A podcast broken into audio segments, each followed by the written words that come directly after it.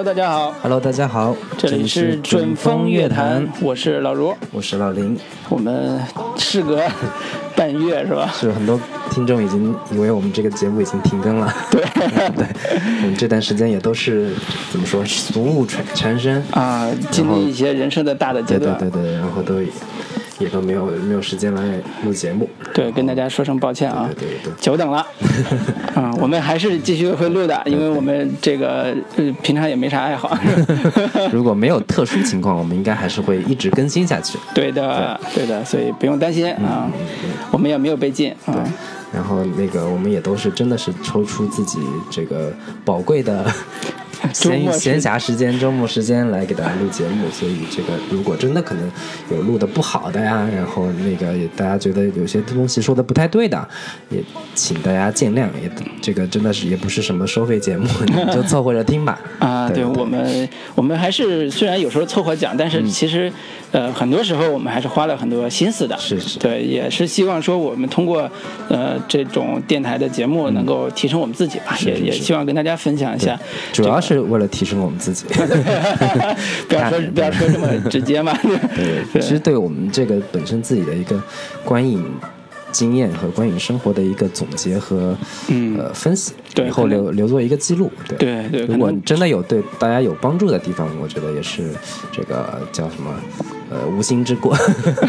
无心插柳 柳成荫。对对对，这个因为最早这个话题可能我们好久没有聊过了，嗯、因为早期前五期的时候，我们经常会说，哎，这是我们自己玩的。对对对。录了，现在有一年了，三十三四十期了。对，四十三四期、嗯、啊，我刚刚看了。对，嗯、就是已经录了一年多时间，嗯、一年两个月时间。对。呃，我们说实话，到现在还是抱着这样的心情，对，一点进步都没有，一点提升都没有，还是自己录着玩啊。对对对，所以大家不要对我们有苛刻之想，也也不要对我们抱有任何期待。我们应该以后的品质大概也就是这样了。对对，好，那闲话不多说。对对对，我们还是回来。对对，回到我们今天要聊的一个片子。嗯，听到前头的片尾曲、片头曲，应该也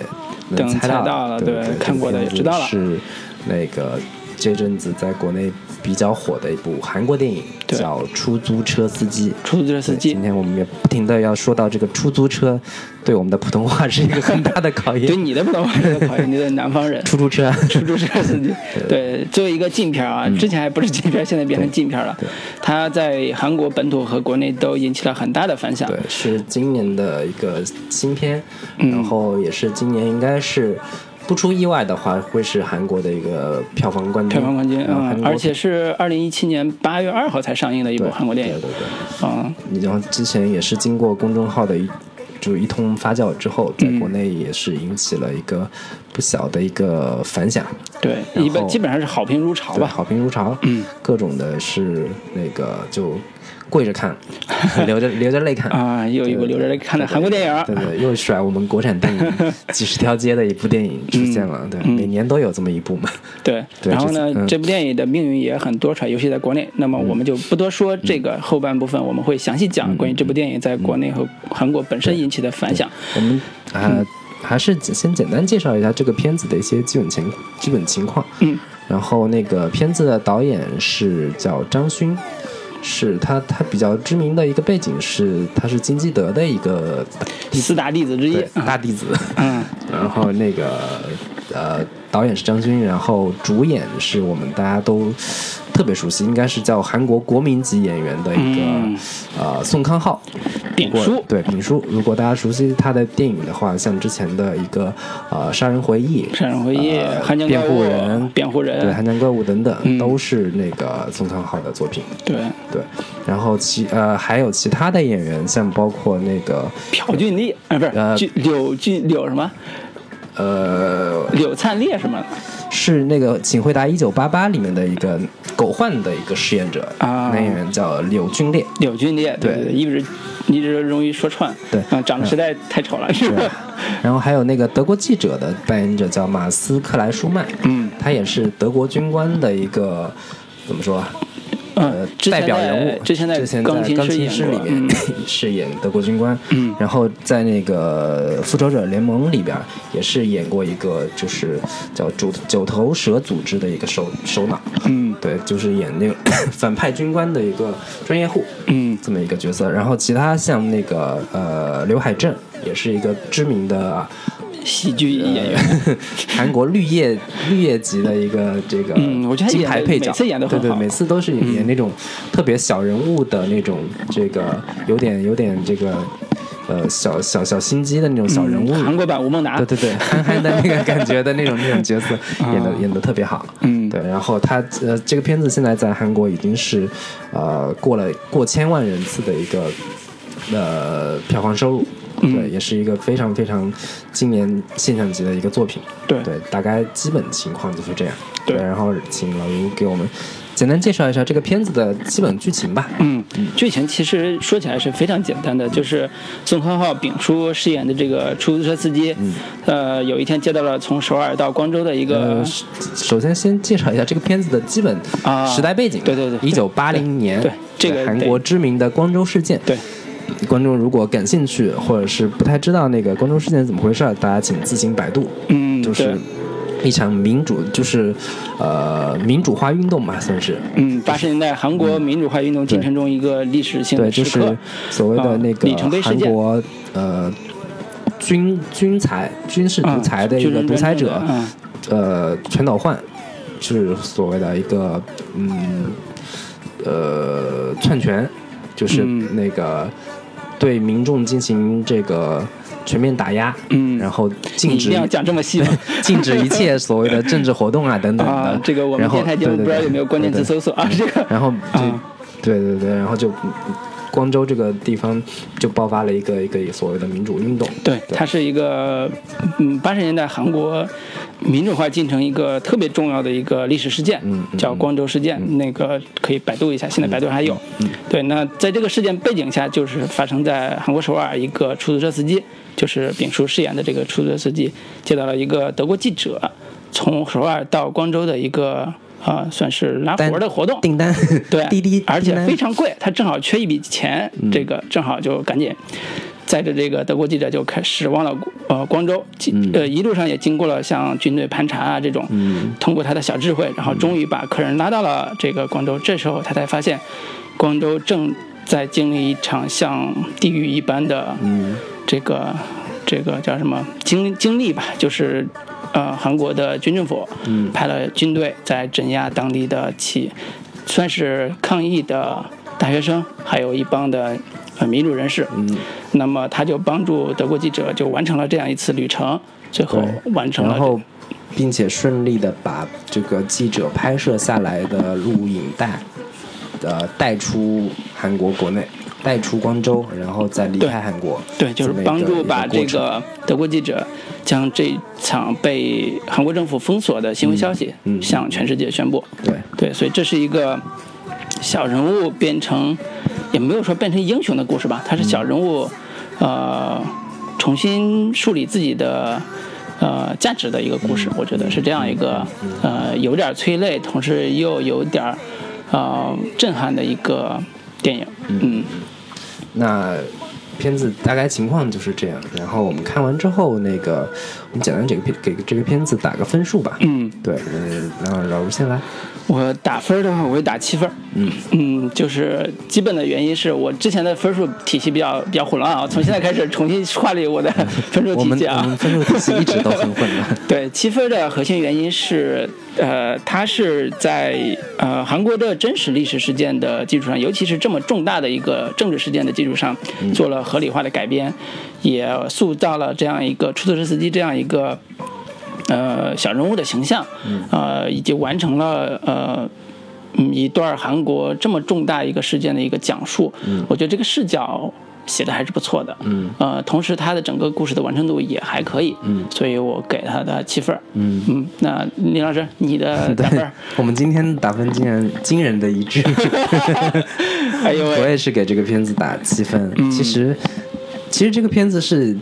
低于我的预期的，嗯，就是那个，因为我们这两年看各类的韩国电影，我们也也也听到各种说法，说韩国这个韩国电影甩了我们国产电影多少条街，天天天天被韩国电影打脸，这个感觉。对，所以在商业片这个层面上，我我们天然会对韩国电影，尤其是高口高口碑的韩国电影，有非常高的期待。他会在各种的这个呃商业类型片的层面上要做的比我们国内做的好，嗯，然后各方面都这个工业工业水平都做得很不错，嗯剧本的剧作上也做得非常非常棒，嗯，对。但是这个出租车司机看下来，基本上跟我跟我的预期。呃，相差不大，甚至是有一些地方是要低于我的预期的。当然，他他在很多层面上都做得很好，尤其是在是在剧作这个层面上，嗯，是做得非常好的。嗯，但是那个也都是在意料之内。嗯，对，我觉得他现在在豆瓣的分数是九九点一分嘛，现在豆瓣这个条目已经没了。然后我是觉得这个片子是有一些呃。怎么说情绪在的？他他会被国内的某某一某一些某一些情绪，有一些我们不不能发生的东西的这个呃情感，嗯，所以他在情感分的层面上是要是要高出很多的。他的我觉得这片子正常的一个分数在七点五到八分之间是合理的，嗯，到了九点一就稍微有点不太正常。啊，我觉得按照豆瓣网友的习惯，它的正常豆瓣评分应该也在八点五分左右，对对对，就不会那么像上九分这种那么高的这种标准啊。然后那个片这个片子的话，我要推荐的话，我可能更多会想要推荐给一些呃做编剧的朋友。嗯，尤其是我们听众里边有做编剧的，朋友 可能 万一有呢，是吧？对对。然后就是推荐给编剧朋友，就是好好学习一下，就这种商业类型片，嗯，从一一个大事件，从一个小人物的。视角去切入，他应该怎么写？然后一个小人物，他的人物的心理变化的一个过程该如何刻画？嗯，人物的一个弧光是怎么样从低到高？然后怎么怎么怎么去完成这个人物弧光？我觉得这个片子是一个很好的一个范本。嗯，呃，另外还是想推荐给一些这个可能对一些。呃，历史题材、历史事件感兴趣的九零后的小朋友们，嗯，如果你们对某些事件不是很了解的话，你们可以通过这个片子去作为一个切入口，去多多多了解一些呃更更更深入的一个一些历史历史事件。嗯，对对是的，大概是这样的一个情况。嗯，好的，那我就我对呃这部电影的预期观众，其实嗯，说实话。在国内真正喜欢他的人还是宋康昊的粉丝更多一些。说实话，如果我们今天聊着这个电影了，我估计好多人听到宋康昊一般也会去看一下。对其他的人群，我倒是觉得还好。出品必属佳品。对对对，一般对他演的电影的品质都是还是比较认可的。嗯，那好，我们今天就先把这一部分聊完啊，接下来进入这个。是优劣点的分析上，对，刚才你也讲了这里边你认为它的不错的地方，包括剧本层面上塑造的不错的地方，呃，我觉得可以先从这个地方讲，从优点开始，对，从优点开始讲，对，嗯嗯，我先说，你先说呗，我先说那个，我是觉得这整个片子就是呃，作为一个韩国商业片，然后票房已经是一千万人次的一个一个一个一个。呃，水平了。嗯，他在剧作层面上，基本上是在水平线之上的。嗯，或者说是肯定会是亮点非常多的。嗯，然后我怀着这样的一个期待去看的话，也确实是这样。尤其是他在一个呃人物形象的塑造上，嗯，尤其是前半段的一个前大概三十多分钟吧，嗯，就是塑造这个。呃，丙叔这个出租车司机叫金万谢，这么一个一个人物，他从呃出场要展现他的一个小人物的身份，嗯，一开始是呃那个经历了一场，就是在在韩国首尔也有一场那个学生运动，他的车被被刮坏了，然后他的他的一个表现，以及说他呃女儿，他他一开始就前面这个部分的一个人物人物身份，他有一个女儿。他他那个住在一个出租车呃不是一个出租房里边嗯，然后那个他的一他的一个呃呃房东是他的一个小伙一一个一个哥们儿。对，等等的这些细节，其实一开始塑造的这个呃出租车司机是一个特别，他是一个呃独自带着女儿生活的一个中年男人，对对对，然后家境也很不好，因为他还要还还房贷嘛，房租嘛，房租要十万块钱，很很贵的房租。他女儿呢也因为他不常在家，所以经常给旁边小伙伴打架什么的，就被欺负，对被欺负，所以整个塑造出来这样一个呃有点不那么。自如的一个中年男人的形象，同时也给也塑造了他一点乐观的这种精神，就是他在回回家路上，他还抢小伙伴的球，还踢一帮小朋友抢他球，这这这对真不叫抢小伙伴小朋友球，他真的是在教育小朋友说你不可以在这里踢球。就是说，嗯，他就前面塑造了一个形象是说我只关心我自己的生活，对，就是他在里面看到旁边有学生示威什么的，就嘟囔了一句说。给你们钱上大学是让你去示威的吗？嗯，就是真应该把你们送到沙特去，嗯，沙漠里边没吃没喝几天，你们知道祖国有多好了？祖国有多好？这个这种论调我们是多么的熟悉啊！嗯，是的，对 对对，就是现在的幸福啊！对，我觉得这个片子就是做的最好的，从剧作的层面上是，它完完全全把视点基本上集中在一个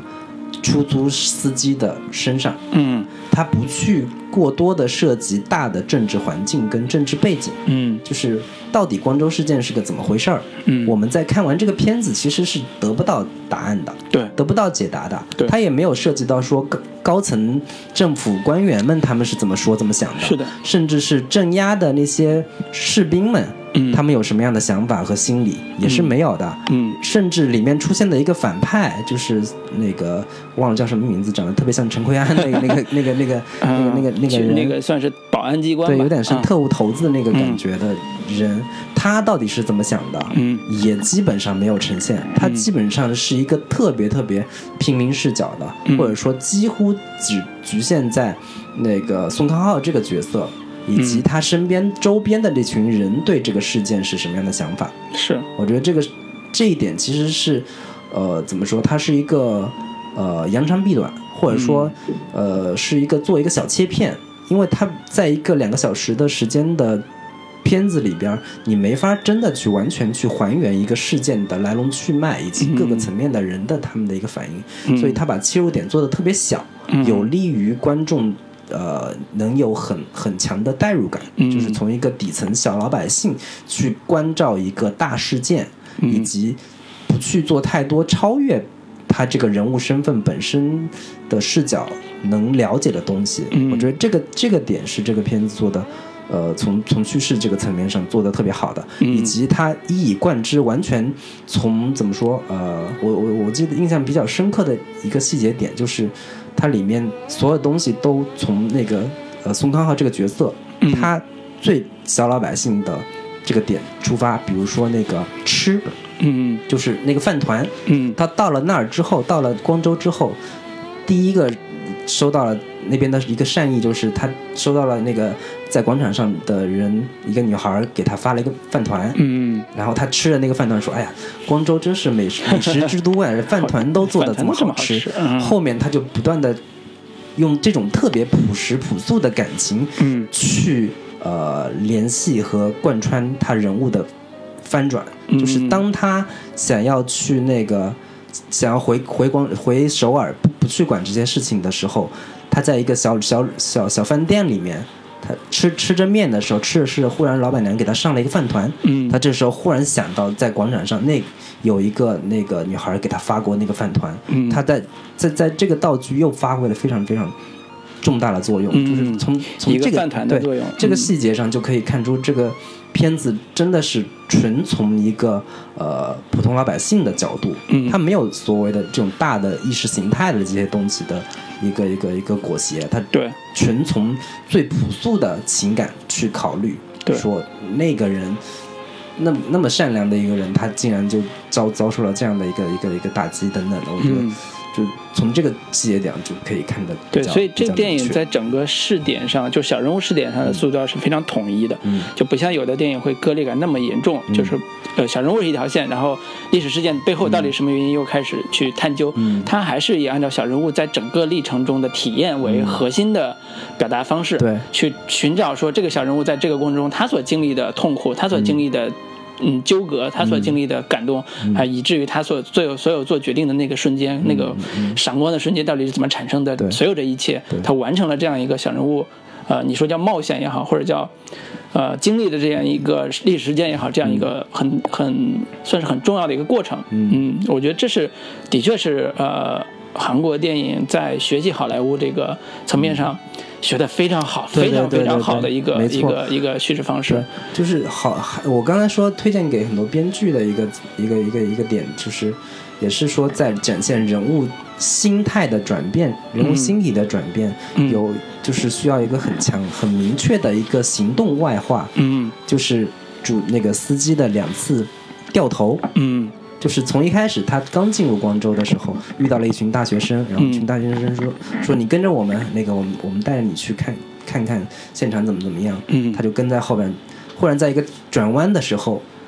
一个急转弯，嗯，说我才不跟你们去，万一我的车被剐了怎么怎么办？嗯，就这这个是一个人物心理的一个很明显的一个外化的一个行动，但是这个行动在后面，当他准备要离开光州回到首尔的时候，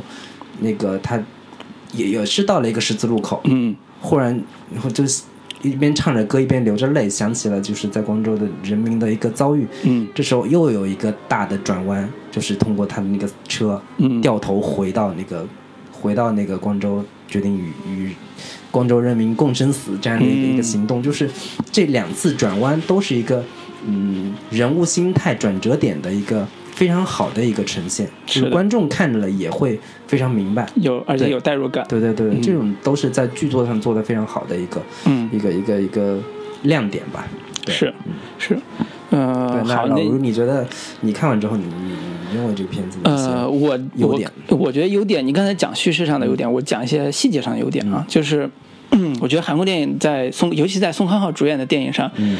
都有在，尤其在前边三十分钟都有那种让观众会心一笑的喜剧性的这种时刻。就是呃，我先再插一句，就是这个片子从大概呃三十多分钟开始吧，三四十分钟开始，它前后的基调是有一个特别大的反差。对，前面大概三十多分钟基本是一个。呃，喜剧片、喜剧类型片的一个，无论从剧情还是表演方式上，都是特别有点夸张的那种那种形式。一开始看会是会觉得这是一个喜剧感特别强的一个。一个电影，但是到了到了光州之后吧，基本上那个整整个影片的基调是一直在往下走的。是的，对对对，是的。所以在前面三十分钟给人的感觉是特别温暖的，哪怕他身边发生着这样示威的游行的故事，甚至哪怕他他是他自己的个人生活是一个比较。比较底层的、比较悲惨的一个情况，也还是他依然在整个片子的基调上是阳光的，甚至说是明媚的，还有一些温情的这个戏份在里边。呃，这个我觉得是跟宋康昊本人的表演有很大的关系。我觉得他一以贯之的很多的角色都是。这种类型的，嗯啊，那么在这个电影里边，他依然贯贯穿了像早期的呃《汉江怪物》，嗯，像包括辩护人中中间那种小人物塑造这种小细节，嗯啊，有点像那个。韩韩韩国黄渤的那个感觉，你这么说，呃，这个国内国国好多观众估计不答应，但是在喜剧天分上，他俩绝对是没没没话说的，也都是好一呃，也都是好演员，都是好演员。然后呢，你比如说在呃一开始在呃他家里边，嗯，他拿起一个红头绳给他女儿绑那个头发带的时候，就那种细节就会让人觉得啊，这是一个温暖的爸爸，又是一个乐观的爸爸。然后再说那个。周末我带你出去玩，虽然那天活很多，但是没关系，我带你出去玩。就这种细节是韩国电影里边呃比比皆是，就经常会有。但是每次你只要出现，都会觉得哇，人物一下子又又丰富起来了，就那种感觉。我觉得这种其实也都是呃怎么说啊，就是以小人物为核心的这种电影类型片的一个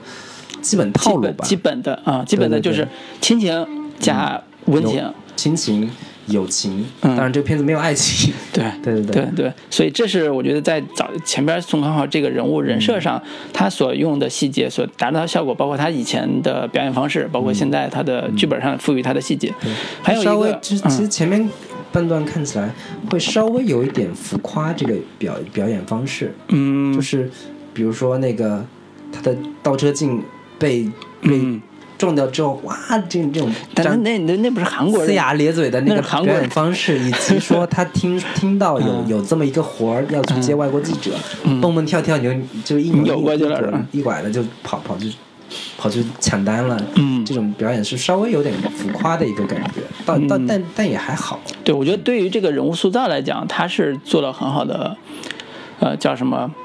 呃，基础吧，嗯，就是他是为人物后边做很好的基础的。你要不然人物到后边，就像你刚才讲，他到了后边做每次做抉择的时候，那前面形成的反差是不够强的。嗯，所以这是呃，作为一个冯浩浩本身的表演上一个很好的很好的点。第二个点其实就在三十多分钟发生在他们第一次进啊光州之后，嗯啊。宋浩开着车拉着德国记者，还有旁边坐的那个小朋友，就是那个住大学生，他们三个人。在职。啊，对，三个人在车上，呃，往前开的时候，那时候，呃，广场上全是人嘛，那时候这时候那个翻译就是那个大学生就说，啊，大家让一让，德国记者来了，给大家拍拍拍拍资料，然后这个时候旁边的围观群众都是报以热烈的掌声，我在这个点上其实看到了。出租车司机就是宋康昊演这个小人物，他内心的变化，这是通过表演完成的。就是他一开始就是冲着钱来的，然后呢，他也完全不觉得我挣了十万块钱有什么有什么所谓高尚的附加值在这里边。但是等他开着车穿越人群接受大家掌声的时候，他有一点不好意思，但是又有一点骄傲。对，他觉得哎呀。我好像有容颜，对我好像得到了大家的掌声，但是我可能不太明白为什么大家给我。我好像做了一什么了不起的事情。对对对，对，然后就很开心。嗯，这时候他有一有一种有一种心态，就是说。可能我拉这个客人是个很尊贵的客人，但是我不知道我在做这的这个事情是一个是一个很重要的很重要的事情。这个点其实到后边还有一个细节会再提到，说我们你们做的很事情很了不起，有个人是这么评价他们的。那么在这个点上，呃，饭团出现了。这个饭团就刚才你讲的这个饭团是一个旁边一个漂亮的女女大学生嗯给他的。说，哎呀，你们一定饿了吧？给你们吃一个好心人给他一个，呃，小甜小甜点啊、点心啊一类的这样一个东西。然后从这个地方开始，他们在广场上接下来的十分钟发生了一个基调上的巨大变化，就是从欢乐的海洋变成了一个残酷的战场。嗯，就是在这这一段发生的。那么整个故事的转折点也在这个点上。啊，出现了，嗯，所以我觉得这个是，呃，我在看到这个剧情在铺陈的时候，对于这种呃叙事手法吧，呃，以及它的风格变化的这种嗯描述是让我很有感触的。就是一般对于现实题材，呃，大家一般都会期待说，如如果我看一些呃像什么政治事件或者大的这种历史事件，嗯，它一上来一般都是。悲情的，嗯，呃，一般也是那种回忆式的，嗯，它不会像塑造的这么，呃，明暗对对比这么强烈，因为它塑造成这个样子之后，你一定会产生心理的不适感。对，它早期那么好的一个生活环境啊，光光鲜的这种嗯城市啊，突然就转变成一个人间地狱这样一种倾向，它的冲击力是非常强的，而且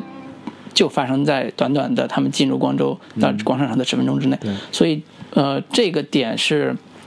我觉得这个电影特别呃华彩的一个部分，就是让我觉得这个编剧还是很厉害的。他呢，他在塑造这个这个人物和这个事件本身的时候，他找的这个结合点是非常准确而有效的。嗯，对。那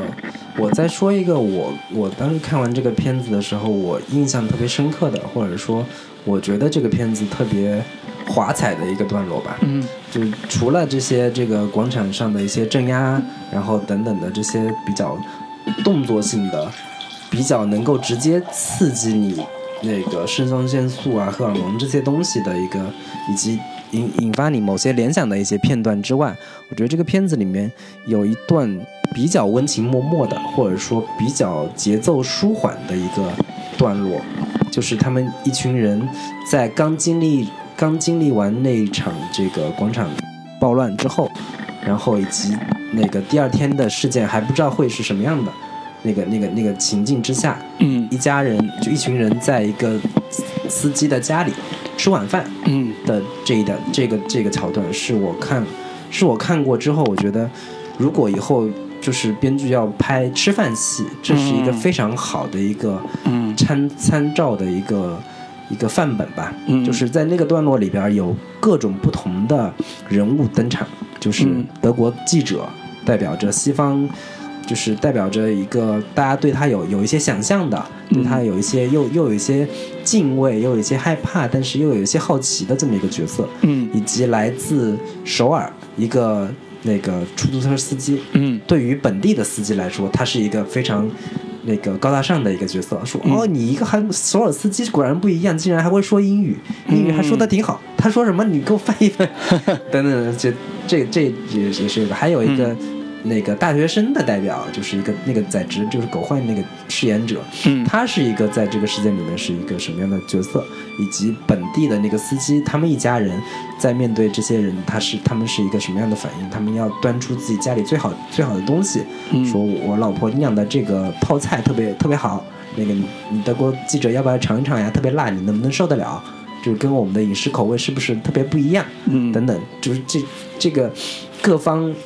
人在这一场戏里边都有非常好的一个呃，就是他们本应该这个这个角色本应该呈现的内容，它的信息量是相对比较大的。然后那个，尤其是那个德国记者在那一场戏里边，尽管话不多，但是是他这个人物形象像就是瞬间变得立体起来，有一些细节在这个这场戏里边有很好的呈现，比如说他的那个袜子竟然是破的。就是被宗康昊发现了，就开始调侃了人家两句，说你你一个德国记者，我原本以为你特别有钱，你应该是个特别这个高大上的一个人，竟然袜子袜袜子有个破洞，还不如我一个出租车司机呢。等等这些细节在这场戏里边都有很好的呈现，然后他收尾是收在了一个非常欢乐的一个高潮上，就是那个呃韩国大学生说自己特别擅长唱歌，以后嗯。就是为了那个歌唱比赛才去参加去上大学的，然后大家就让他去去表演了一段，结果唱的特别难听，就这种桥段，就是为为这个大学生后面的一个死亡，其实也是埋下了一个怎么说呃埋下埋下了一个伏笔，嗯。就是一般这种片子最欢乐或者是最最让人觉得呃单纯善良可爱的角色，后面的死就会给给观众人啊。对，也给观众造成巨大的的冲击，嗯。尤其是给宋康昊这个角色造成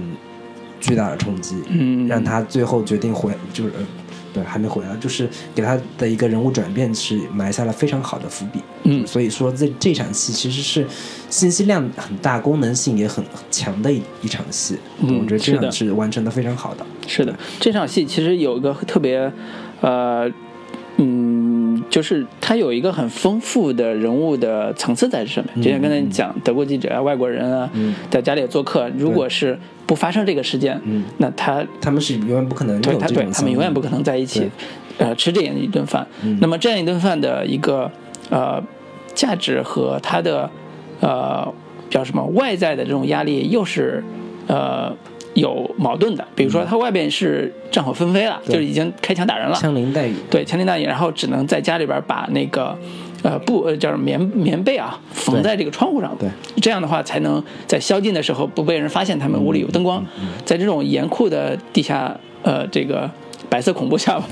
寻欢 作乐，就是大家一起其乐融融吃一顿饭，这种本身的反差感是特别强的。对对对。所以整个故事的戏剧性和它人物的丰富性，在这个场景里边表现表现的是非常好的。嗯嗯，对，这个这个场景其实要比很多时候那种枪林弹雨要更有、嗯更有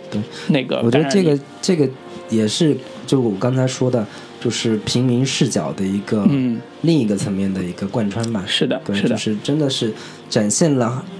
在这样的一个大的历史背景、历史环境之下，一个普通的光州市民的家庭，嗯。他们是一个怎么样的一个心态和状态去去在这样的历史事件之下。是的，对。好，那我们第一部分优劣点就哎优点你还没说，缺点是吧？缺点，我觉得缺点第二部分说，那个咱们放首歌，然后那个呃放歌完之后，我们再来讲讲我们对这部电影呃一些嗯自己的看法吧，就是说也不一定说人家一定是不足吧，就是我们自己的看法。对对对，嗯，那我们我给大家带来一首达明一派的歌，叫《今夜星光灿烂》。好。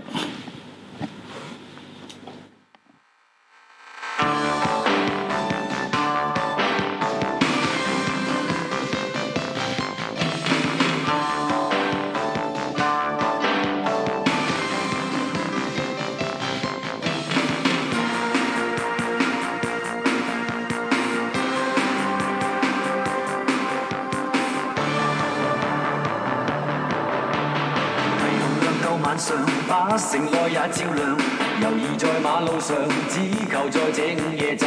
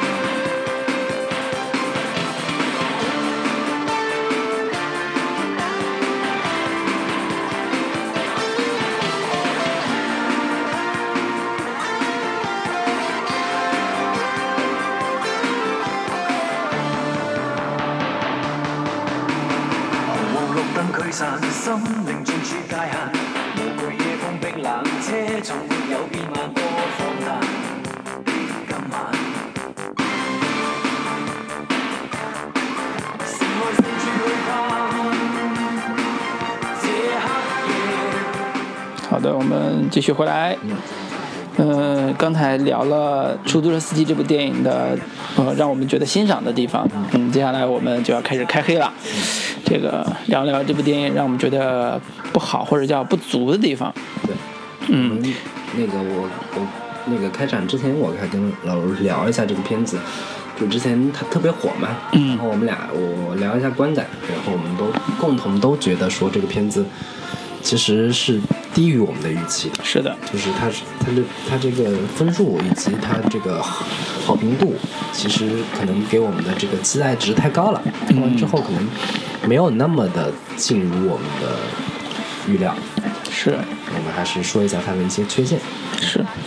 嗯，我我先说吧，呃，嗯，我相信看过这部电影的人在，呃，看完之后第一感觉是，呃，它的回味不够。不够足，就没什么可回味的地方，这是一个感受了。那么回到说这个感受的来的来源的来源的那个点的话，其实还是在剧情方面。我觉得这个这个故事本身，它讲了一个小人物的一个转变的过程，嗯，呃，转变的写的是不错的，嗯，但是呢，中间有几段动作戏实在是，嗯，叫什么？我觉得。呃，画蛇添足啊，嗯，狗尾续貂，就就是呃，什么叫动作戏？就是里边有很多枪战场面，这个枪战场面里边又有包括像呃保安局啊这种特务机关，也不叫特务机关，人家就是这个警察机关吧，对，警察机关，然后去追捕这帮人的那个场面，那一段我印象非常深，就是几乎拍的跟呃惊悚片没啥区别，呃红红色的灯光，然后嗯迷雾满天，然后几个人在东躲西藏。呃，一群人去追逐他，我觉得这个不是说不可以，嗯，但是这种拍摄手法过于强调视觉刺激，给人带来的那种呃那种冲击力还是还是太廉价了。嗯，呃，同时也包括像最后一群出租车司机来帮助呃那个宋康昊所演的这个人带德国记者出走的这个路上，几个出租车司机就围劫那个警车呃军车这一段也是会让人觉得呃他还不够嗯残酷，或者叫他。有点太虚了，他他没有在这种合理情节上去做做铺陈。呃，我第一次我第一第一次看的时候，他这帮人刚冲出来的第一瞬间，我说这是个什么鬼啊？这 就是你们天外飞仙嘛？你们就过来了，你你也不交代一下到底怎么回事儿？他给人给人的这种呃感受是不是那么的好的？我觉得这是他情节上的安排上的情节安排上的一些问题，就是他。嗯，两个小时十七分钟的这个时长里边，嗯，这对于这个动作场面也好，对于这种特效啊不是叫特效，呃这种视觉特别强的这种场面也好，呃有时候处理的过于廉价了。就是呃如果说我们给到他的分不够高的话，还是在于他没有达到我们想要的那个经典的那个那个所谓里外统一的这个程度上。就是里是你要把。表达主题外在的这种视觉呈现上，是不是有足够好的表现表现力？我觉得这个地方是有有折扣的，在视觉表现力上。嗯，我的一个感受就是，我看完出租车司机，呃，他的各方面都做得很好。嗯，但是我是觉得他在很多层面上，甚至是做的有点过于工整，嗯，过于的呃戏剧化，就是有有几个有有几个点我是比较出戏的。嗯比如说，那个宋康昊他演那个司机，欠了一笔一笔房租，十万块钱。嗯。然后那个刚好那单活就是十万块钱的一个，可以填补他的他那个那个那个房租的那个钱。嗯。就是这这个安排就有点太过于巧合了，太取巧了。对。然后呃，他那个他们车子刚开到光州。然后那个在路上接了一个，那个他他第一次掉头嘛，掉头之后在路上就碰到一个老奶奶，老奶奶说让他去，说我我孙子那个，那个那个那个说是被被警察开瓢了，那个被打了啊，就送他去医院，在医院呢，去送他送到医院之后发现，正好就遇到了是他那个刚。刚刚遇到过的一个，在一辆卡车上的那个、那个、那个男的一个胖子，正好就是他的孙子。就是这种巧合性过多，会让我对这个片子的一个真实性产生很大的怀疑。因为你这个片子，你，不是号称也是一个根据历史事根据真实事件改编的嘛？你结尾的时候也出现了那个德国记者的一个真实的纪录片的一个采访片段。嗯。我会天然的觉得，可能你你这个片子的真实性是比较强的，嗯，但是我看到这样的几个细节的时候，我会觉我会对于你演绎的成分到底有多少，我会产生比较大的一个呃怀疑，嗯，和和和质疑，嗯，对对对，就是它的虚构性还是让人出戏了，对对对，这这几个点就是他，我我我可以理解他是出于从。剧作的层面去考虑，嗯，去让这个故事的戏剧性能更强一点，更好看一点。但是这几个点都会让我觉得这个这个片子它究竟有多少的真实性，我会我会产生很大的怀疑，嗯，和质疑，嗯，这这是我对他比较不满的一个。呃，重要的点。好，记住我跟我们跟他总结一下，一个是廉有一些廉价的视觉呈现，嗯，还有一个就是在情节上，情节上过于取巧带来的这种嗯虚构性的这种感受，嗯，还是过于强烈。嗯，呃，还有吗？呃，我觉得还有一个大的点是，我是觉得它这个片子其实是可以在某一些。呃，就我刚才刚才说到说他优点的时候，觉得他比较好的遵从说，呃，纯从一个底层视角去看，从那个出租司机的层面上去看，但是，嗯，从这个层面上看，也会掩盖掉很多真实历史的一个一个一个一个呃历史真相。嗯，就是其实当时的一个韩国的光州事件，其实是呃，并不是我们想象的一个纯。呃，民主运动，嗯，它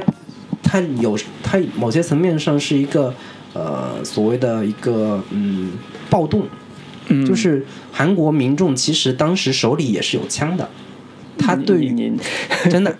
你是个那个那个事件我还真看了，就是因为之前看资料，他是光州的情况是这样的啊，对对，就多说了，多说两句吧，就是说他早期是示威游行，示威游行到一定程度的时候，呃，就是起产生了激烈的冲突，双方产生了激烈的冲突，然后光州的市民就跑到人家的军火库抢了一批那个。枪，对，这时候才酿成了更重大的这个流血事件，对。对。所以，我我是我我是觉得说，他对于这个呃历史事件的切片是比较片面的去呈去呈现的，或者说它掩盖了真相本身很多的一个真实事件。嗯，你从它它里面的一个大场面，所谓的真正的呃历史历史的一个。现场的一个环呈现是两场戏嘛，一场就是那个德国记者在天台往下拍的那个场景，另一场就是那个呃广场广场上有一堆的那个学生，然后那边机枪在扫射那些受伤的那个群众，嗯，就是我们我们从这两场戏只看到说军政府层面，嗯，他们到底是。那个他们他们在呃屠杀平民，他们在在在在那个枪杀那个无辜群众，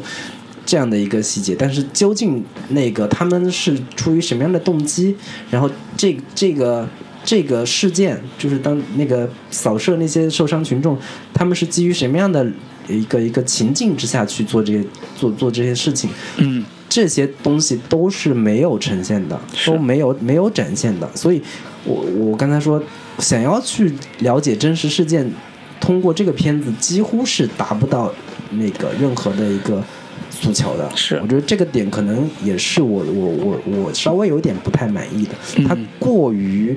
呃迎合普通群众的一个对于对于事对于对于历史事件的一个想象，或者说对于一个事件的一个简单的二元对立的一个一个一个想法。嗯嗯，对我觉得可能有一点。不太不太满意，当然，对于我们现在连什么都不让 不让拍的一个 一个一个完全不一样。对对对，我觉得还是还是是值得。对，我觉得我觉得这个这个事情两说，一说是它是不是真实反映了当时光州事件本身产生的呃戏剧冲突或者是矛盾事件，我觉得这个呃另说不一定，我觉得电影也不一定非得这么拍。第二点是我对里边呃出现的反派是不满意的啊，反派角色对出现的反派，就是我不管你历史事件到底怎么样，但是你在这部电影里边出现的反派我是不满意的。嗯，比如说他。出现了两大反对势力，第一就是持枪的军警，嗯，军警基本上就看不到脸，就是持枪打的，反正就是就戴着面具嘛，基本上也看不到他是谁，反正就是一群杀人机器。嗯，第二点是出脸的，就是刚才说那个保安局的，那就是所谓保密局的那帮人，是。完全脸谱化的刻画，对，以至于中间有个场景，就是有个人汇报说这事儿怎么办，嗯，那个场景都是拍的像谍战片里边那个那个反派的那个场景一样，就是拍的特别脸谱化，嗯，然后说那就把他们弄弄死吧，反正就就这样，就是那个德国记者什么把他抓起来，类似这种，他们就开始抓那个人，中间所有的这个我刚才不满意的说那个情节拍的太视觉廉价化了，其实核心还有一个原因就在于他整个塑造这个反派的时候，他就是一个刻板的脸谱化的这样一个。嗯，塑造方式，我觉得在这部电影里边，这种塑造戏剧上是完成了，但是它不好看，对，真的不好看。就是到后期你他追逐的那个过程的时候，你只记得那个男人那个呃拿着枪的那个男人的残忍，嗯。嗯呃，甚至枪杀了那个大学生的那个那个人的残忍，你根本觉得他你是要塑造一个没有人性的刽子手，但是他也是人啊，嗯，你没有从人的角度去看这个人的话，那这个。这个本身是有是有问题的。对，所谓的那些呃士兵，他们在枪杀平民、枪杀群学生的时候，他们是一个什么样的心理？对，他们是受了什么样的蛊惑跟洗脑？这些东西也都完全没有呈现。对，他是他结尾的时候，其实试图往回掰一点，就是他们在过一个关卡的时候，那个有一个检查的一个一个一个所谓的士兵吧，嗯，他。其实是看到了他那个车牌是来首尔来的那个车牌，嗯，但是也把他们给放行了，嗯，他其实是试图要把这个呃所谓的军方以及士兵们他们的真实心理要有一个有个往回掰的一个一个一个企图吧，但其实是特别突兀和生硬的，就是你你在结尾的时候忽然有了这么一个人物，是的，你前面也完全没有任何的铺垫跟交代，然后就就就强行的要给他们有一个有一个洗白跟。跟往回拽的一个一个一个剧情，其实是有点有点生硬的一个。是的，所以这个这个反派的设置是整个电影拉分的一个特别大的一个一个点，就是让我们把它打到七分这样一个点，是是真的是你从里到外都会觉得这个反派是特别对站不住的。这个反派就特别像是。呃，漫威那些电影里边的那些反反派，超级英雄片里面那个反派，就是 我完全没有任何理由跟动机，我就是想弄死你们，你们就是，就是他正邪分明的，特别特别的脸谱化。是的，是的，所以这个到哦。嗯，这部电影到这个看到后半截的时候，其实会很大的疲惫感，嗯就会觉得这个连环花太重了，同时这个情节也有不是那么好看的地方，对对对，对，所以这是挺遗憾的一个地方。嗯，然后我我另一个觉得这个片子呃的一个让我不是太满意的点，就是他那个德国记者的形象塑造，其实是让我觉得有点不太满意的，觉得太还是太简单了，对，太太怎么说？呃，他这个片子太过于把戏份和视角集中在宋康昊演的这个角色身上，嗯，以至于他，嗯，在这个德国德国记者的身上花的笔墨有点太少了，嗯，基本或者说对于他的这个形象塑造有点简单和粗略，嗯，对，首先他那个德国记者为什么要到光州去采访这个事件，嗯。他的动机其实都非常非常简单。上来有一场在日本的戏，然后，嗯，那几个人说：“哎呀，在日本待着是实在有点无聊，嗯，也没什么事儿发生，嗯。”然后这时候有一个从韩国回来的一个记者跟他说：“那边好像发生了什什么什么事情。”然后他就二话不说就跑过去了。他也没说他究竟是一个非常。有正义感的一个这个同情民主人士的一个一个一个身份呢，还是说怎么样？纯粹只是出于无聊，想要去是吧？那个搞个大新闻，嗯，然后那个跑得比谁都快的一个西方记者，嗯，这么一个形象，但是都没有交代。然后他到到了光州之后，他去努力拍下这些场景，究竟是出于什么样的原因，也没有没有任何交代。他只是在那个有一场戏里面交代说。呃，好像宋康昊问他说：“你为什么要当记者？”还是那个大学生问他的？然后那个那个人宋康昊问对，然后那个德国记者说：“就是做了个手势嘛，为了钱。”对，就是从头到尾都是把他塑造成一个是，一方面是很无聊，另一方面我就是为了钱。但那。但是他在这个片子里面的表现，又是一个让人觉得他非常非常有正义感，嗯，是一个极其左派的，想对对对，想要去为了人类的一个新闻事业，要把真相告诉全世界，这么一个伟大的一个一个人。那这两两者之间就有存在的一个一个一个比较大的一个空缺，就不知道他是出于什什么样的目的去做这些事情的，就这个是是比让人比较。摸不清头脑的一个点。是。对，我觉得这个，呃，德国记者这个部分，其实从这部电影的名字就说出来了，就是人家不是对，但他但他是一个非常真实、不非常重要的一个记录者呀，是是是，就是嗯，从这从这个历史事件来说，司机仅当然他有很大的作用跟功能，但是真的拍下这些东西，并且要。把它往外传播的这个人是那个德国记者，是，所以你看他处理这个德国记者的时候，他是按照工具化的方式处理，他不是按照这个对于故事推动有多强的这种这种人物转变的方式去处去处理的，他是按照工具化，就是他的目的在就是去拍摄，那么就顺带着把宋康昊这个人卷进来，卷进来之后，他又开始以他的目的性，就是所谓十万块钱这种方式，让宋康昊跟着他一路往前跑，然后带着宋康昊自己。开始发生人物转变，就是这个过程，其实是一个嗯呃，在好多电影里边是一个套路吧，嗯，就是属于那种呃像泰囧，对对泰囧，就是就是这种双主角的一个对双主角，然后以伙伴关系为主的反差比较大的一个角色，对对，一套这样的人物设置去往前推进的。那么从这个角度来讲，呃，这个德国记者的戏份明显是不足的，以及他跟宋浩之间的这种冲突也是明显不够的。对，而且我觉得他们两个的一个冲突其实是比较呃外在的，就是特别的嗯硬的一个冲突，就是一个德国记者他他。特别不愿意跟他废话，然后看起来也比较没有礼貌，好像比较比较比较看不上这个这个司机的那个那个那个感觉。然后他们两个冲突就也也是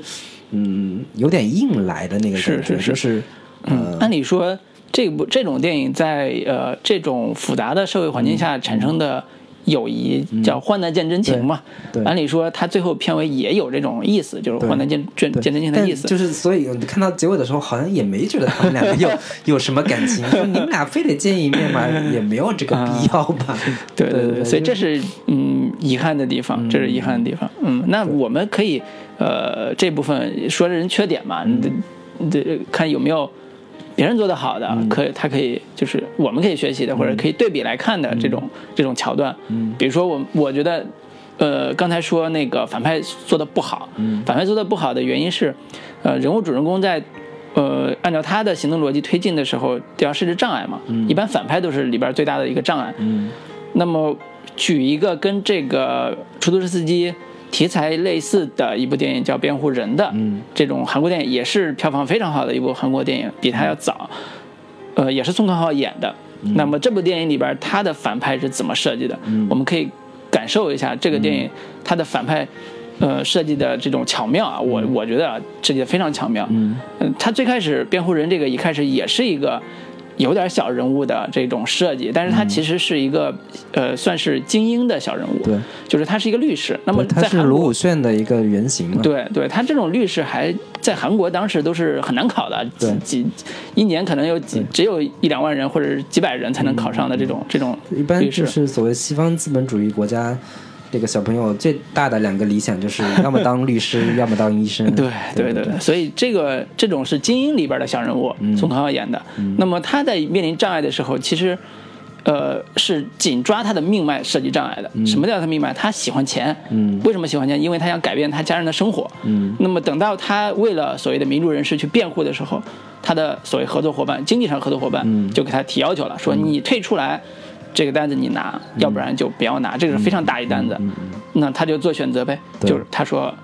我觉得我还是拿不了。对。然后这就是能够让人物一下子就站起来的一个一个很好的一个细节。还有一个非常重要的一个点就是。他以前在还没有落魄不得志的时候，嗯，他在一个小酒小小小饭店里面吃饭，然后那个老板娘一直不收他钱，觉得他没什么钱，比较可怜，嗯，然后后来他他发达了之后，嗯，想去报恩，给给对方钱，然后被对方训斥了一顿，说，嗯，我我难道就是为了你这点钱才给你给你饭吃的吗？如何如何？然后他跟那个老板娘建立了很很好的关系。这时候老板娘的儿子被卷入到这个事件。被被卷入到那个，嗯，这就是他的故事的动动因嘛？就这个点就是非常非常直接跟强烈的。对，这个点也是整个故事特别有情感的一个一个点。嗯，但是呃，这么对比可能稍微有点不太公平的，就是出租车司机这个片子，其实这个司机跟整个光州事件的联系性其实相对是比较弱的。是的，是的，他没有那么的完全。直接的一个参与者，他其实其实只是一个呃外围的一个这么这么一个角角色，被迫卷入到这个事件当中，而且他被迫卷入，他也只是一个工具性的一个一个角色。是的，所以所以他他就没有办法像一个律师这么有强有力的一个行动的动机。嗯，对我觉得这个也很难。很难硬要把它往往里面去转。我我还是把这个出租呃不是把辩护人这个几个障碍点再再重述一下。呃，刚才讲的一个障碍点是，比如说他的经济合作伙伴。嗯。第二个障碍点其实是来自于这个法庭的这种叫什么？呃，起诉律师吧，就是对面的那个律师事务团，就是代表公诉人的这种律师团，就也就是代表政府，他们。是一个特别强大的一个政治势力了，就是基本上是公检法这套这套系统嘛，警察也会也会也会出面。其中有一个很重要情节就是，呃，这个男孩在被私刑逼供，嗯，然后呢，有一个证人是他们部队里边的，嗯，这个证人受到呃他们部队的威胁，嗯，就是他整个的故事在呃设置冲突的时候，充分考虑了这个律师所承担的所有的后果，嗯，就是你经济上是个后果，你的家人是个可能受到威胁，你所有的这个努力，那可能会卷进一个帮助你的人陷入更不利的情况，嗯，他把这些困难的丰富性按照现实的逻辑铺陈的非常好，嗯。甚至当等到他最后无力的时候，他会呐喊，嗯。他会就是这是最震撼人心的，在整个电影里边，他会呐喊说：“你们这帮为了政府去爱国，所谓爱国打着爱国旗号的这帮警察，你们所谓的爱国不过是为了你们自己的私利或者为了自己的权利来做的一些抗争，你们根本都没有从人民的角度，呃类类似这种话，说出来的时候，所有的观点跟立场都是充分而明确的，这种震撼力是非常强的。那么反观这个辩护人，我们看到在主人公对呃呃，反观出租车司机在主人公最后做决策的时候，他的立场也是非常明确的，嗯但是他的明确的立场所经受的考验过于单薄，除了跟他的单一的这个警察设置的这个反派，嗯。呃，比较脸谱化之外，嗯。他的呃其他的障碍都太过呃缺失了。嗯。呃，刚才讲为什么觉得缺失，很大一部分层面是他只设计了这一个反派，嗯。按理说他们在光州遇到的阻力可不只是这一个事儿，他们的所谓德国人。嗯。住的地方，甚至说受到人的呃监视，甚至很多很多这种、这种这种情况都会发生，但是他都一一都去掉了，嗯。只塑造了这样一个反派，一直硬撑到底。我觉得这个是对于整个故事的真实性打折扣特别重要的一个、一个点。我这个点我倒是跟老卢稍微有一点不同的嗯。观点和看法，就是我刚才所说的，他是从头至尾都是一个相对置于外围的这么一个角色，他既嗯不是真的上前线的学生，是是。也不是当地的是，民众，嗯。他其实是一个外来者跟闯入者的这么一个一个角色，是，他本身也对这个这些事情，他没有办法太去摄入太多和太深。我觉得在故事的前半截儿，就是你可以叫他是外来者，但是在故事的后半截，他已经不是外来者了。那他已经他他已经受到这个叫什么军警的围捕，受到众人的这个这个注意，嗯甚至他开车的时候，军警都会注意到他开的是不是这个本地的车牌儿，这类似这种细节都证明了他处在危险之中。嗯他需要一个更重要的一个叫什么呃选择去去完成他的任务。当然，这个故事主线其实我们说实话，出租车司机他按照现在的逻辑来讲也没什么特别大的问题，就是那个男主人公这条线没什么特别大的问题。但是刚才说他不好看嘛，就说他的冲突不好看，就后半截的冲突不好看。嗯这人物完成了，但是他冲突不好看。嗯对，这是他很大的一个问题。嗯嗯，但我我我会觉得说，他这个冲突可能也没法做的太多和太深。嗯，就是他作为一个这么一个司机的角色，嗯。他可能呃没有办法像本地司机他那样，他们去那么一直去去去热心的去投入到这个这个嗯。大事件当中去。哎，对，然后你说你说到这个本地司机，我也多插一句，嗯。如果呃本地司机这条线能再多写的话，也很好看。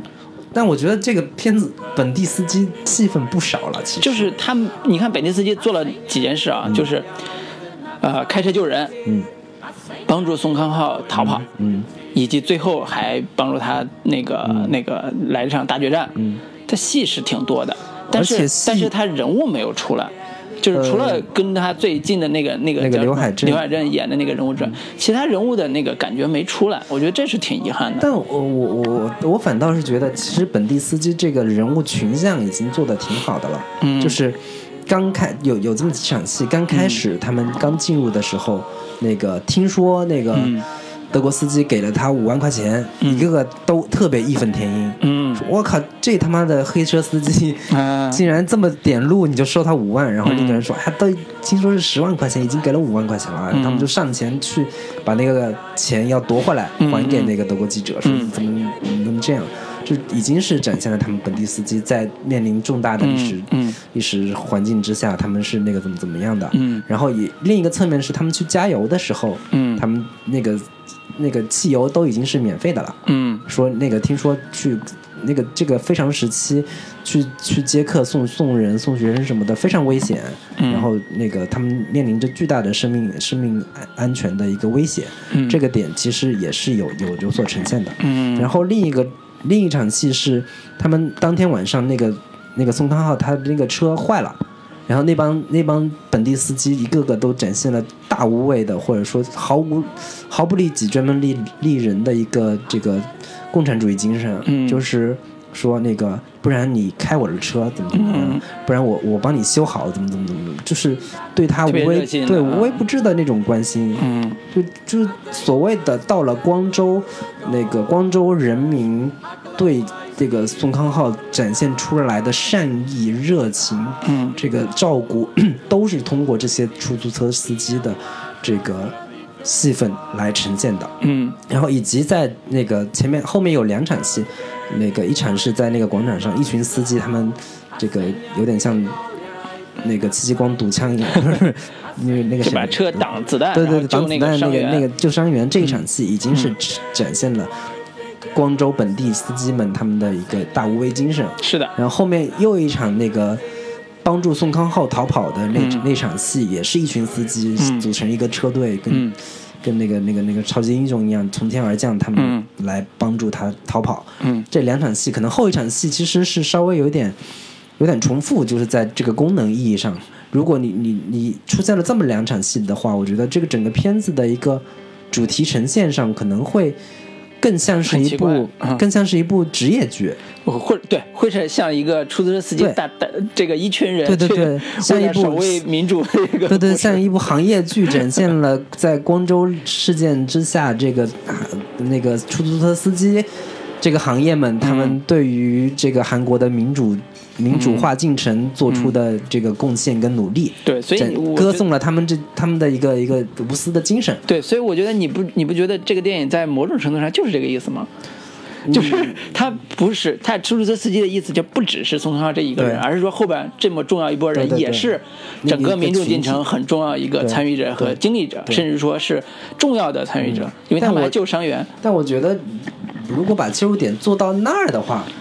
这个片子会有点跑偏，稍微有一点跑偏。我觉得纯从宋康昊这么一个角色身上来去做做文章的话，那个故事可能还会一个从一个由以小见大的那个那么一个一个一个意思。但是从一个出租车司机整个行业的这么一个层面的话，现在又做的有点不足。嗯，然后那个有点就是两头不靠的那个感觉。嗯，对，对，我觉得这个是。呃，我们在那儿这个呃讨论了，就是只是说代表我们自己的看法啊，就是呃孰孰对孰错，大家自己去想。呃，我觉得这一部分就聊到这里呗。然后我们放首歌，接下来我们还是想呃重点讨论一下这个呃电影的影响力吧，这个电影影响和产生的这个反应或者余荡的这个 这个效果吧。那。继续给大家带来一首达明一派的歌，叫《恐怖分子》。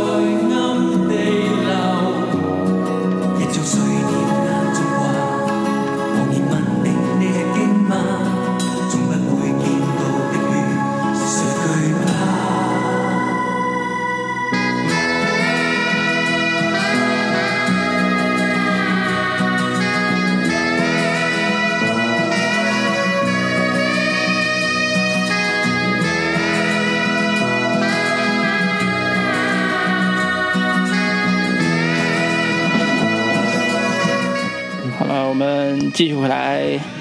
聊最后一个话题。嗯，这个话题有点敏感，对，但是也没有也没有，我们就想讨论一个点，就是说，像辩护人也好，出租车司机也好，呃，大家都很喜欢，也很感动。如果国内拍了这样一部反映呃现代历史题材的重大历史题材的一部电影，对，会有人看吗？就是会有人关注吗？我我我简单说一下那个这个这个背景啊，就是嗯。嗯，不管是辩护人也好，还是出租车司机这个片子也好，嗯。就是在我们的社交媒体，尤其是豆瓣这样的一个平台上，它都会引发巨大的一个讨论跟呃怎么说热议，对，就是它的它它是有一个背景跟呃群体情感在的，就是嗯那个他之所以那个辩护人也是也是九点一分，然后嗯那个出租车司机也是九点一分，那他是事实上这个片子到底是不是真的值那个分数，其实是有待商榷的。然后嗯这个，我觉得辩护人值。但他但是他背后都是有一些我们的一个呃我们不能说的某些情感在，或者说我们没法你是你是说泄愤似的有有点这个？感觉，就是真的是叫，就是你看人家就是好多评论，就是被、嗯。被点赞最多的这种评论，就是说人家都已经拍成了拍出了这样的一个片子，然后嗯。我们还、还还没法，还还得遮遮掩掩的不嗯。说怎么怎么样，就是但是不可否认的是它本身这两部片子在韩国本身都是非常高票房的电影，就是属于国民电影，就是本年度最好的电影这种概念。对对。这种在韩国本身引起这么大的反响的话，呃，说明它的基基础素质还是非常好的那。那另外一方面，它扩散到国内的时候，像你说的，它一方面是带着呃观众对于自己本国电影的 这种就是不争气的这种这种现状，这不是争不争气的事情，啊对真的是叫借他人酒杯，浇我们自己快垒的啊一个、心中快垒啊对对，这这样的一个心态就有点、呃有借景抒情对对对对对对对对，啊有那样的感觉在。嗯，所以呃，它受好评的很大原因还是在于我们自己对于某些不可知的或者不可说的，嗯呃一些历史事件的一些嗯叫什么呃内心的这种看法吧，对，看法吧，啊、对。那回过回过头来是说，呃，为什么韩国在呃这几年吧，尤其近十年以来，嗯对于他们自己国内的呃重大历史题材的反思电影，就是我叫反思电影，嗯。能拍出这么好的效果，我觉得这个可以我们稍微总结一下，以及它引起就是一方面它拍出来好东西，嗯。另外一方面它也在观众的这个层面上达到了非常好的传播效果，嗯尤其在韩国本身的观本土观众达到非常好的效果，我觉得这是可以探讨的。对，嗯。就是呃，我可能这两年我们我们一直在说，可能呃那个韩国学好莱坞学的特别好，嗯。他们在商业类型片上是做的非常好的，嗯。然后我们国内可能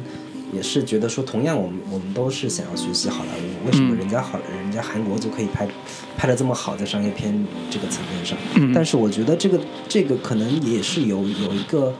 误区的，就是其实韩国电影在关照现实这个层面上是远远要比我们做的好太多的。嗯。就是韩国，就电影这个东西在韩国是是非常有力量的一个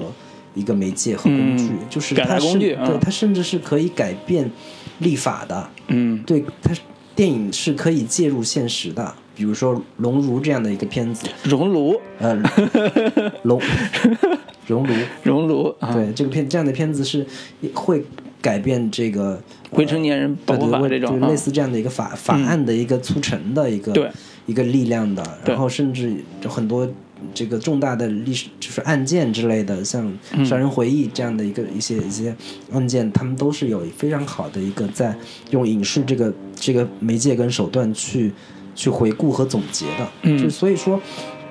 电影这个艺术形式在韩国也不纯是娱乐化，是的和商业化这样的一一个层面上的东西。嗯嗯但是电影这个东西在国内，它已经是越来越成为纯娱乐产品，嗯，就是基本上不去，我不知道是呃电影人在现在票房高涨、高歌猛进的一个时一个时代，他们基本上放弃了这一块的一个一个一个诉求也好，还是说有各种政策跟审查方面的原因，嗯，让他们不敢去对这方面的一个一个一个一个呃介入跟涉涉及。嗯嗯，是的，就这几方面原因都会导致说国产电影在很多这种层面上，想要去关注关注现实这个层面上是跟韩国电影会拉开很大的一个差距。是的，的一个重要原因。对，接着你的话来说，就是韩国电影本身在呃关照现实和呃当下的这个语境里边是互动性非常强的。嗯，就是说它表达的主题和当下的社会热点和政治事件。都是紧密相关的，嗯，比如说辩护人刚才讲他是呃韩国前总统卢武铉的原型改编的故事，那那个时候其实卢武铉因为涉及到一些所谓的嗯政治财经的问题自杀了，自杀了嘛？对，然后呢，呃，才有朴槿惠来弹劾，呃，才才有他上任的这样一个历史的这种转折点。民众就是在他自杀之后，对他会有。很强的一个同情心是的，在里边是的，因因为当时的卢武铉也是呃在八十年代民主呃进程中的一个特别重要的一个呃算是进步人士吧，也也是一个律师，所以呃这种呃观众对于热点人物或者历史人物或者叫当下政治人物的这种热衷，其实是一个特别强大的。呃，心理需求，嗯，哦，这种心理需求和呃出租车司机这个背景的心理需，这个呃故事的背景的心理需求，其实是一脉相承的。嗯，呃，我看的资料是说，出租车司机上映的时候，当时的韩国刚刚就任的总统，就现在的总统叫文在寅，也是率领他的所谓的官员一起去观看的，支持的。也就是说，文在寅也是卢武铉的好朋友嘛，就是他们都是当年作为民主。呃，政治的呃进步人士的一派那样一个流流呃承呃继承下来的这样这样一派人，他们对于电影本身所传达出来的主题和价值观是非常认同以及鼓励的。那么这种呃这么密切的和当下政治环境和社会热点这种互动的现象，我觉得现在目前只有韩国有，嗯，只有韩国存在，可能日本跟国内都没有，甚至说都整个周边的亚洲地方都很少见。嗯嗯，就是呃。我觉得这个可能稍微扯得有点远，就是像美国、日本相对来说政治呃比较呃成熟的一个国家，或者叫政治比较疲软的。日本是日本是属于政治比较疲软的，就没人关心说你拍一个政治片，不管你是疲疲软还是成熟，我我相对会觉得更多的是成熟的一个民众民众的一个表现，就是当一个政治体制已经非常成熟和完善、相对完善的一个。一个国家里边，民众是不需要那么关注政治的。嗯，就是像美国投票率，日本投票率也都比较低，因为他们并没有那么关心政治，政治家们他们的一些一些活动。相对在一个呃呃政治制度相对还在一个呃建设期或波动期，民众对于这这些事件的热情会非常非常高。嗯，对，是的。可能是这个层面上会更多一点。是的，所以呃，刚才举的韩国这两部电影，包括之前我们关心的呃呃喜欢的韩国的很多现实主义题材的，都是跟当时的呃热点事件有紧密关系以及呃有话题性的这个这个电影。那么呃回到回到这个我们现在的国内，就是当韩国出现这样的一个。呃，电影的时候，国内的传播路径，也是一个很好玩的一个呃一个现象，就是，呃，应该说辩护人是当时的一个爆款了，就是在前几年的时候，在整个韩国电影，呃，突飞猛进的，尤其在现实题材突飞猛进的时候，出现的一个呃有口皆碑，从上到知识分子，下到微博的围观群众都很喜欢的一部电影。那么它的传播一般，呃，路径可能跟现在的自媒体。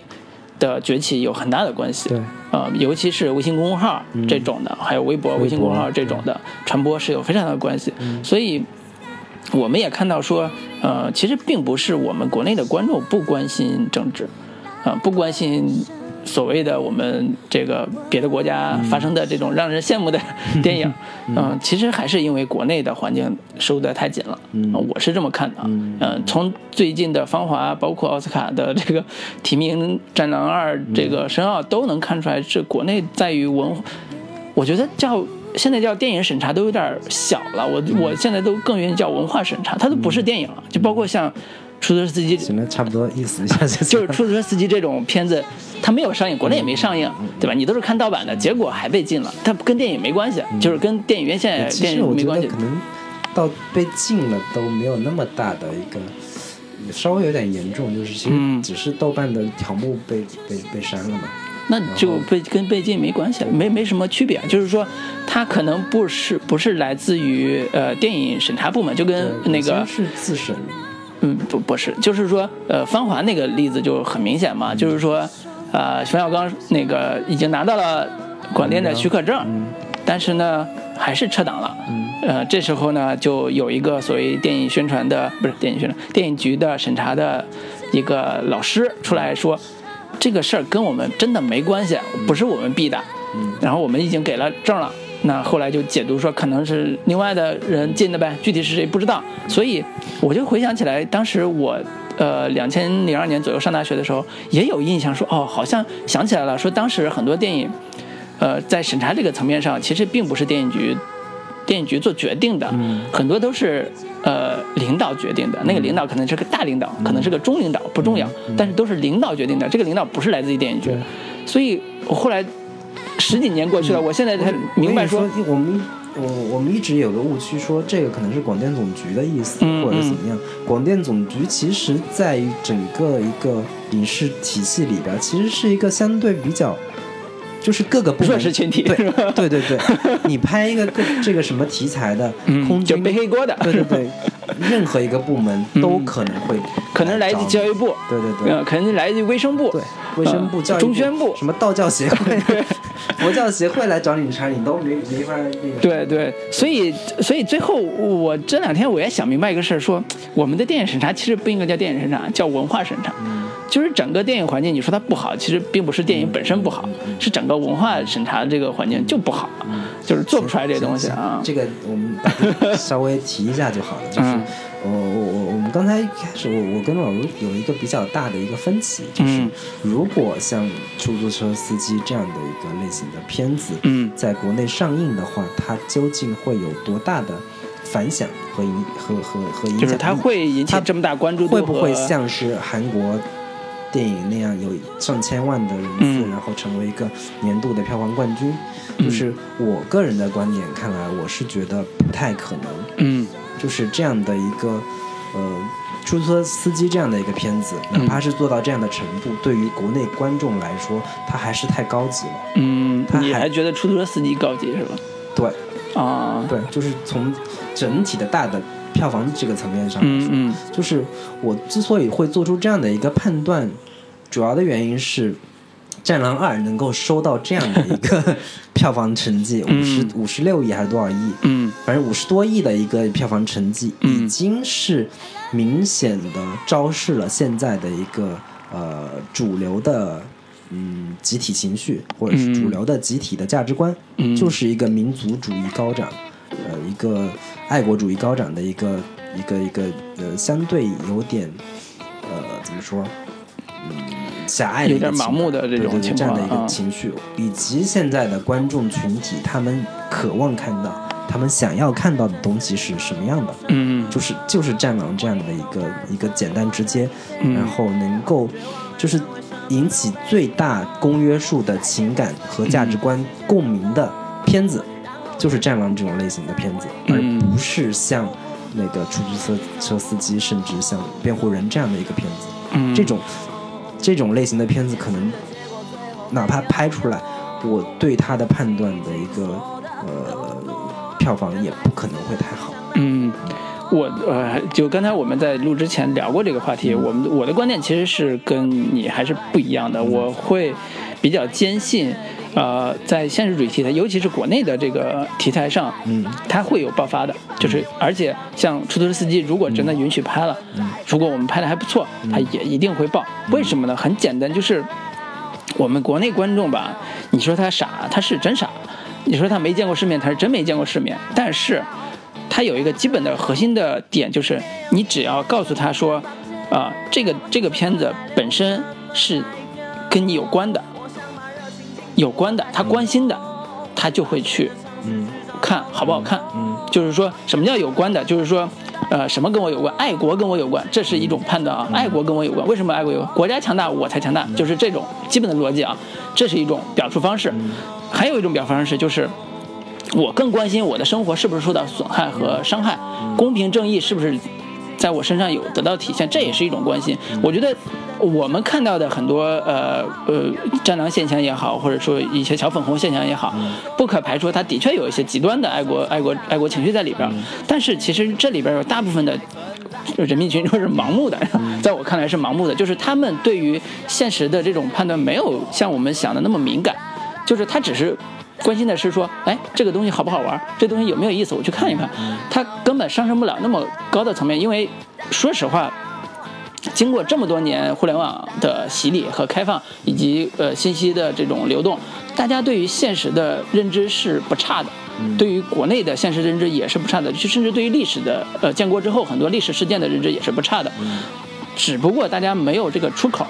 没有这种哦表达情绪和宣泄情绪的出口。呃，我觉得现在最大的困境，并不是说我们这个片子出来之后能不能火，能不能好，能不能那个什么的问题。我觉得这火肯定是在我看来，只要你做的 OK 是没问题的。它唯一的困境就是刚才讲的文化审查的问题，它直接堵住了不只是电影的出口，而是整个文学艺术所有的出口都是堵住了。那你这个时候基本上大家都处于所谓的白色时期，是吧？就是你没有办法没有办法说话的时候，你不会想那么多，你只会说。啊，那给我来点刺激的就好了，就这种感觉。所以，我我我是觉得，呃，电影有几种，一种是迎合人的，一种是改变人的。嗯，如果我们国内真的拍了这种改变人的电影的话，嗯，它一定会受到尊重，而且受到很大一部分欢迎的。这个这个，可能我我还是有一些稍微不同的观点，就是但凡。要取得好票房的电影，嗯，一定是迎合人的，嗯，哪怕是辩护人跟出租车司机这样的片子，嗯，也全都是迎合最大众的主流观众的，嗯，的需求跟趣味，嗯，我我之所以说像是辩护人，那个像出租车司机这样的片子，在国内，我我说如果纯照照搬出来，嗯从纯这样的一个意识和和观念的片子到了国内。它还是太过于先进了，明白？我我说的这个点，我知道你说的先进的什么，就是那个像辩护人、像出租车司机，他也是极大程度上在满足和呃迎合大部分韩国。观众的一个心理诉求，嗯，就是他这几个片子都在都在讲说，我们这个民族，我们这个国家建立的现在这样的一个繁荣富强的一个局面，是多少进 进步人士，多少这个民主人士付出的一个努力，嗯，以及我们整个片子，呃，出租车司机这样的一个片子都在呈现说，我们韩国人民是多么的善良，嗯，多么的努力上进。多么的这个万众一心，想要去改变这个国家，改变这个社会，嗯，就这些层面上都是在极力的迎合大多数观众群体。然后，这种迎合其实置换到国内，就是《战狼》这样的一个片子，就是他真的在极力的迎合，说我们国家如此如此的强大，我们就是如此的牛逼，然后谁来敢动我们一下，我们就会弄死他们，就这样的一个特别简单直接。能够让绝大多数观众，那个呃被打鸡血，然后肾上腺素激就是血脉膨胀，这么一个一个一个点，都是打在这个点上。对我同意你的看法，我同意你的看法，就是说现在战狼迎合的是当下的社会情绪的一个点，包括呃出租车司机也是迎合现在韩国观众的一个基本的民族情绪，呃包括他的价值观的迎合。嗯，这是我同意的。但是我说，为什么我呃，我觉得未来中国可能在这种题材在国内播的时候，你说的是未来中国啊？对，多年之后，嗯，可能各方面的环境都改变了啊，不是会有我我我我指的是说，即便环境没有那么大改变，也会有这种情况。是什么？基基本的判断点是社会情绪，嗯，就是说，呃，大家现在对国内的政治经济的社会情绪还没有到说，呃，马上就能接受说韩国。呃，出租车司机这种价值观，但是这种价值观是在大家心里边，只不过没有表达出来而已。一旦社会情绪到了一个需要爆发的一个火山口的时候，是完全可以接受的。即便没有经过像光州事件这样一个历史事件，我觉得在很大一部分呃很大一部分程度上，观众是通过电影已经自我教化了。这个是我我觉得很 很不一样的地方。好，我我我明白你的意思，但是我还是觉得老卢稍微有点乐观。啊，我可能是有点乐观，对真的是有一点乐观。嗯，对，就是呃，我我可能从一个嗯整体平均平均的一个接受程度来说，嗯，我我是觉得国内观众的集体，我就是我们我们常常会有一些那个呃。怎么说？看到一些假象，嗯看到一些幻觉，就是我我们我们一直生活在北京，我们身边接触的更多的是相对这个可能观影素质好一点的，然后可能那个什么是就是价值观还算统一的。但是我们有一个词特别流行，现在下沉，我们下沉到更更底层层面上的，它没有办法形成像。那个辩护人出色司机这样的一个认识水准，如果达到那样的程度，我觉得是需要比较漫长的一个时间段才能形成一个嗯非常怎么说最大公约数的一个群体的一个。嗯，我理解你的意思，我理解你意思。其实呃，我们来看这两部韩国电影的时候，其实有一个很重要的一个呃前提，就是这个电影为什么在韩国能火？其实很重要的前提就是。它在韩国的历史上发生过，同时也是经过了一轮又一轮的呃新闻热点的呃叫什么营营造吧，就是说，比如说八十年代产生这个事情之后，成为历史事件，一直到现在都会不停的有。有翻出来，重新再去讲这段故事到底讲的是什么意思？这段故事、这段历史到底是什么样一个经历？不停的在拍建国大业，真的。对，所以这是一个对于呃核心价值观的一个稳固，就是说我呃就是说白了，光州历史事件带来的民主进程一直延续到韩国现在，它这条脉是一脉相承的，所以这两部电影才能在韩国爆开，对吧？这是一个基本的一个社会情绪的爆点的一个判断。那么我为什么觉得？呃，在国内也有可能这种情况，就是可能跟呃辩护人这种题材不一样，或者说叫事件不一样，但是我还是会坚信有在人民群众的暗灵中 有那样一条大家心向往之的点在等着。其实举一个简单例子，我举个简单例子啊，就是呃前两年陈可辛拍那个《亲爱的》。他是关注现实题材的一个拐拐拐卖儿童的一个一个一个呃现实题材，拍的呢，我觉得还不错，但是呢，呃，可能呃社会的这种关注度还没有那么高。其实拍的还不错，社会关注度没那么高。这个地这个地方发生了一个什么样的一个一个一个变化呢？就是。我觉得陈可辛很厉害，呃，香港来的导演拍国内现实题材，而且拍这么残酷的拐卖儿童的题材，能把叙事写的还不错，呃，已经算算很了不起的了。那么同样的，我们来看，呃，能做我们能做什么？呃，司法正义题材，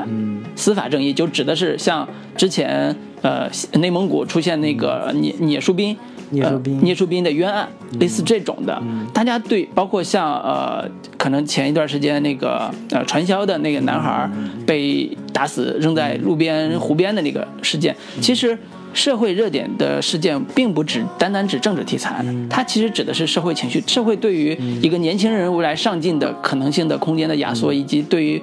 整个整个社会环境的恶化，这种担忧，以及未来孩子在不安全的生环境下生长，以及像你可能无缘无故受到一个权力机关的那种迫害，这种担心是一个基本的一个生存的一个一个一个困境。之前的白银案，啊，对，也可以拍一个像《杀人回忆》这样的一个。对，就是说，其实大家关心的这样的这个重大的社会事件吧，嗯。社会事件跟历史事件还是有有啊，是是是是是，嗯，那那个，嗯，其实是有很多，对，但是我会稍微有点担心是国内的这个审查体制过不了，审查体制是当假如审查体制已经放宽了，可以拍了，国内的创作群体他们能不能把这些事件拍好？我觉得也是一个打很大的一个问号吧。是的，是的，是，嗯，不要我们一直抱怨说，哎呀，这个不让拍，那个不让拍，真的让你拍了，你能不能拍好？其实是一个。我是一个比较大的问号。嗯，我觉得这个问号有，但是，呃，如果呃，就是以我们现在，比如说我们俩呃一个平民老百姓都在那聊说，哎，这个剧本写的好不好？那个剧本写的好不好？大家对于这个好的东西其实是有共知的，是有可以学习的地方的。这种镜头再往下走的话，我觉得是有是是有改变的机会的，对吧？好好最后最后来自我鼓励一下，是吧任老师这个一通拔高，这个感觉是欣欣向荣一片。哎，没有没有没有，还是就鼓励为主嘛，是吧？好，对，嗯，好，今天我我们就聊到这里嗯，聊的有点长。呃，还好哈，正常时间一个半小时，我们一般都是这么这么长时间，啊，那我最后给大家来一首应景的歌，呃，My Little Airport 的一首歌叫《社会主义青年》。好，这么红的歌啊，跟大家说再见，下期再见，拜拜拜拜。